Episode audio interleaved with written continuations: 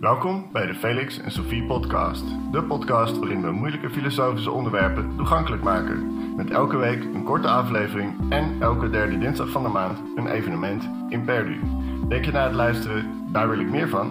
Kijk even op onze website felix-n-sophie.nl of onze Facebookpagina voor aankomende evenementen. In deze aflevering hoor je Ruben Jacobs, die sprak tijdens het evenement Het Moderne Cynisme.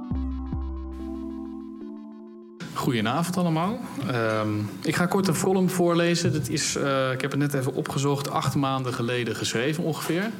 Ehm, nou, een column is een column, kort en krachtig. En eh, geboren uit een uh, frustratie die ik toen had en nog steeds wel eens heb als het gaat over cynisme. Um, cynisme is tegenwoordig overal. Cynisme is hot. Wat je ooit een gezonde tegenkracht, wat ooit een gezonde tegenkracht was, uh, de vrolijke cynicus uh, Diogenes, die de bestaande orde op ludieke wijze bevroeg, is getransformeerd tot een mainstream online stijlmiddel. Welkom in het tijdperk van online cynisme. Scroll maar door je social media feed. Klimaatspijbelaars zijn geïndoctrineerde kindsoldaten. Politici zijn allemaal niet te vertrouwen. Bankiers stuk voor stuk zakkenvullers. En ja, inderdaad, eigenlijk is iedereen egoïstisch en zwak. Het systeem wordt gedreven door hebzucht en is totaal zinloos. Zelfs verachtelijk. En het is zelfs verachtelijk om grote idealen na te streven. Idealisten zijn good mensen, die alleen maar pronken met hun eigen veronderstelde deugden. We moeten redelijk mens inbrengen tegen deze stortvloed aan bitterheid. Goed is het om in ieder geval te beseffen dat de meeste mensen eigenlijk helemaal niet zo cynisch zijn. Recent onderzoek van um, IO, INO Research laat zien dat de gemiddelde Nederlander helemaal niet zo ontevreden, boos en teleurgesteld is als Twitter of Facebook doen vermoeden. Slechts 14% is echt boos en teleurgesteld. Een derde is hoopvol, de rest neutraal. Vooral die laatste categorie is denk ik interessant. Uh, INO-researcher Peter Kanne in de Volkskrant.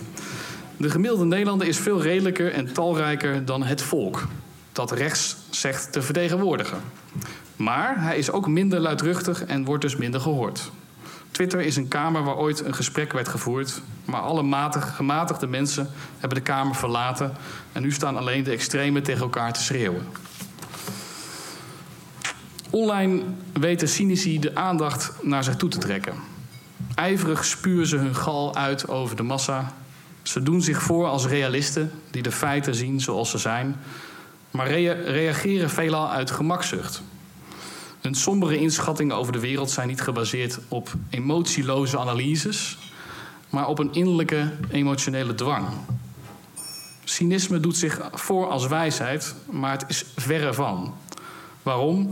Omdat cynici niets leren omdat cynisme een zelfopgelegde blindheid is.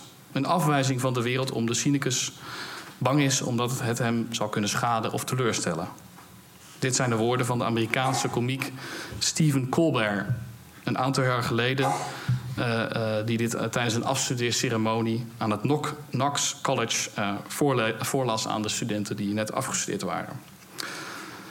Het klopt. Het klopt. Het is niet moeilijk om in deze tijd pessimistisch, cynisch of zelfs fatalistisch te zijn. We staan voor de enorme uitdaging om onze aarde leefbaar te houden. En het geloof in onszelf als geschiedenismakende wezens is stanende. In ieder geval in het Westen dan. Toch betekent dat niet dat we het wantrouwen in de menselijke kunnen van de moderne cynicus moeten accepteren. In de eerste plaats omdat het eigenlijk altijd een eenzijdig perspectief is. Maar vooral ook omdat het te veel ervan zelfversterkend werkt. Bitterness is like cancer. It eats upon the host, schreef de Amerikaanse schrijver en burgerrechtenactivist Maya Angelou ooit. Maar let op, het tegenovergestelde, ongeremd optimisme, is net zo verwerpelijk. Het leidt maar al te vaak tot jezelf ontslaan van de plicht om iets te doen. De fatalist zegt: het heeft allemaal geen zin, dus blijf lekker zitten. De optimist zegt: het komt allemaal goed, dus blijf lekker zitten. Wat werkt dan wel? Is er een middenweg tussen de twee uitersten? In 1926 werd de Italiaanse marxist-filosoof Marxistische filosoof Antonio Gramsci door, door het fascistische regime van Mussolini in de gevangenis gegooid.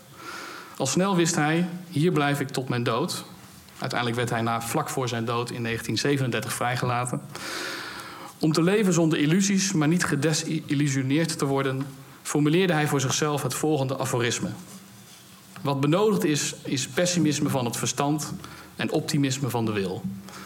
Vrij vertaald, zie de wereld voor wat ze is, maak het leven niet mooier dan het is. En eigenlijk en eigen jezelf geen makkelijke overwinningen toe.